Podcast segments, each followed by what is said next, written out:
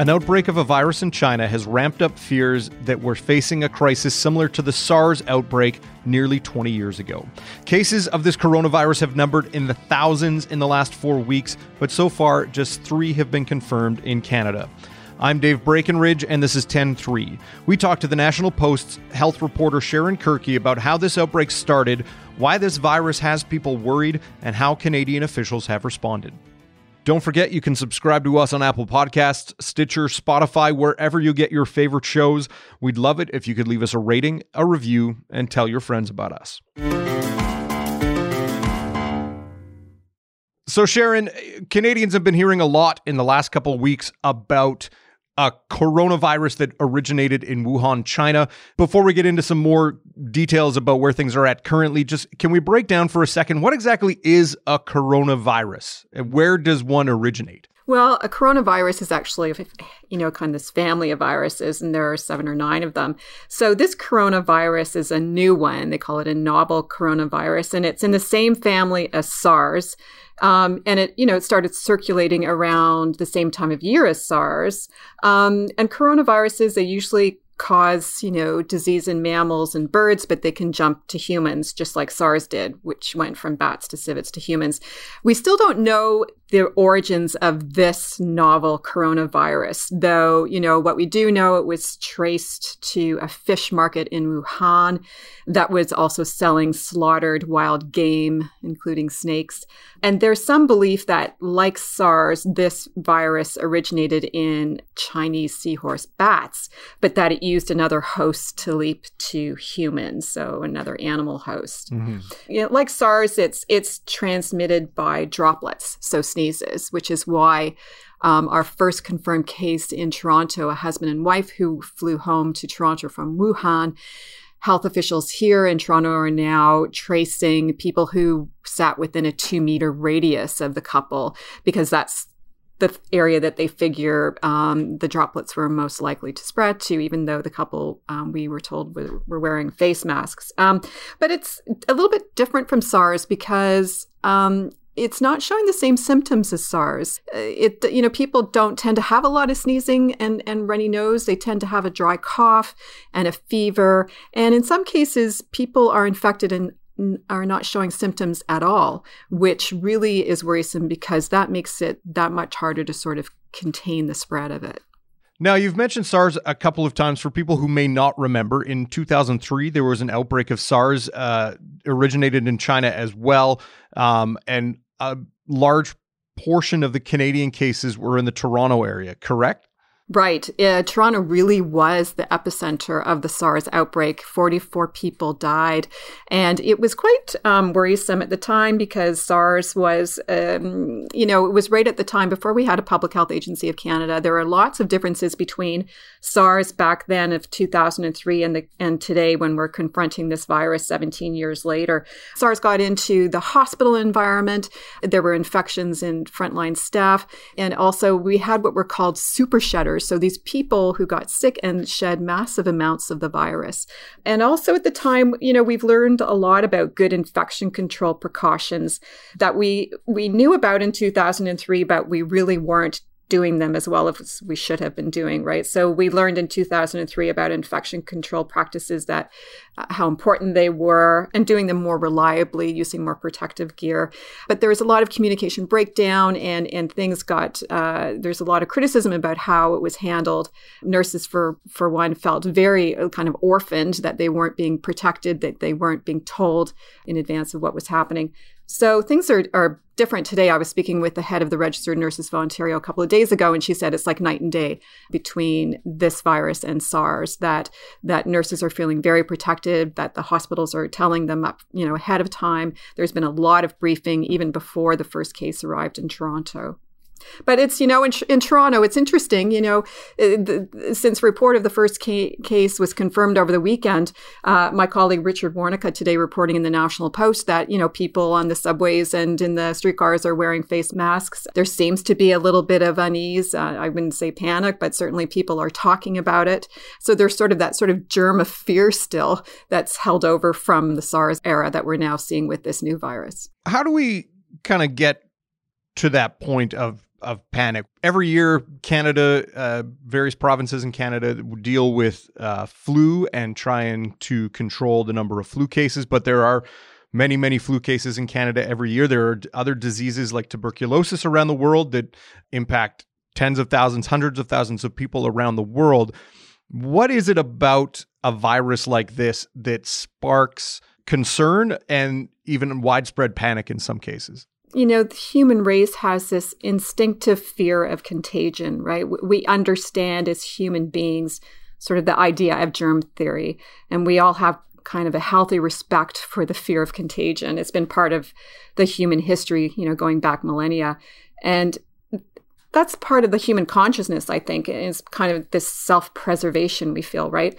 And that's a good thing, so long as we temper it with, you know, really rational thought that, just like you said, you know, we have to put this virus into context. Every year in Canada, you know, flu sends 14,000 people to hospital and, and kills 3,500 of them. So, you know, and so far we don't know that, you know, there are a lot of unknowns so far with the coronavirus, um, this new novel virus. We don't know what the fatality rate is. Um, SARS, the fatality rate was 10%. Uh, so far, we it looks like maybe the coronavirus might be this new virus might be three percent, but again, that's just based on relatively small number of reported cases, and all of those reported cases are the most severe cases. We don't know how many people have contracted this virus who just had mild symptoms and never went to a doctor. So mm-hmm. we, we we still haven't been able to flush out just you know how serious really it is um, how capable it is of causing severe disease, even how it's transmitted or how easily it's transmitted. And so, you know, it, there's there's still so many unknowns here. Do we have an idea of how many total cases there have been reported worldwide so far?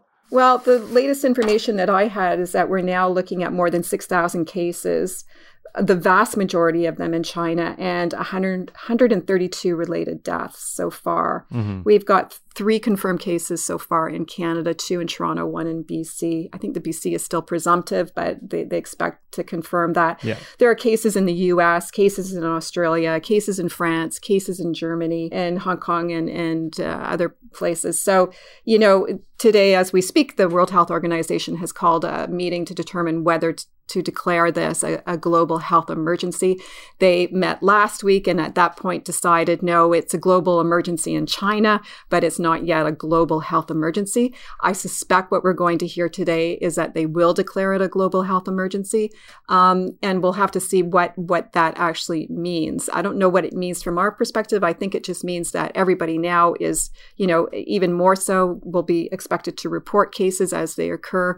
There'll be much more conversation between different levels of government and the countries. Um, and scientists, it's really interesting to see what's happened. You know, the scientific community has really um, jumped on this and they are sharing their information as quickly as it comes in.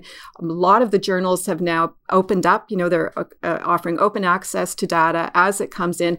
Certainly, the Chinese this time around are being um, accredited for sharing their information very quickly, very rapidly, which was very different from the SARS case, where the Chinese were accused of, of sitting on, on evidence that this, this virus was in their community and spreading quite rapidly. So, all of those are, are very good things. You know, we, we, we seem to be much more open and transparent this time around as everybody tries to contain this virus. Do you think that the sense of concern or panic or worry around something like coronavirus might be heightened because there is potentially a lack of trust of the Chinese regime, especially considering the how they handled SARS back in 2003? That people may think that we're not getting the full picture? Yeah, I think there might be an element of that for sure. I mean, certainly, uh, I don't know if you've seen some of the stuff on on social media, but you know, yesterday, for example, I you know, I don't know if it's so much trust or what's real because I was watching images of you know airport workers toppling over uh, people in China using chairs to break through the windows of their quarantine rooms. So it's really hard to understand, you know, separate what's real and what's not. Um, and there, yeah, I think there might be a certain element of distrust, but you could also extend that to even in our country, people are just can be distrustful of what they're hearing from the government. And certainly there were some mixed messages early on. I mean, I uh, early on in the case involving the Toronto gentleman and his wife over the weekend, you know, it wasn't clear did, when they got off the flight had they reported their symptoms to the border service agents. You know, initially that that was unclear. Um, you know, uh, had the had the airports did they even have these um, detection measures in place at the time this gentleman landed, and that wasn't clear. So you know, lots of mixed messaging around that. So that certainly doesn't help people, right? It doesn't help people feel calm and think, okay, everybody's got this under control.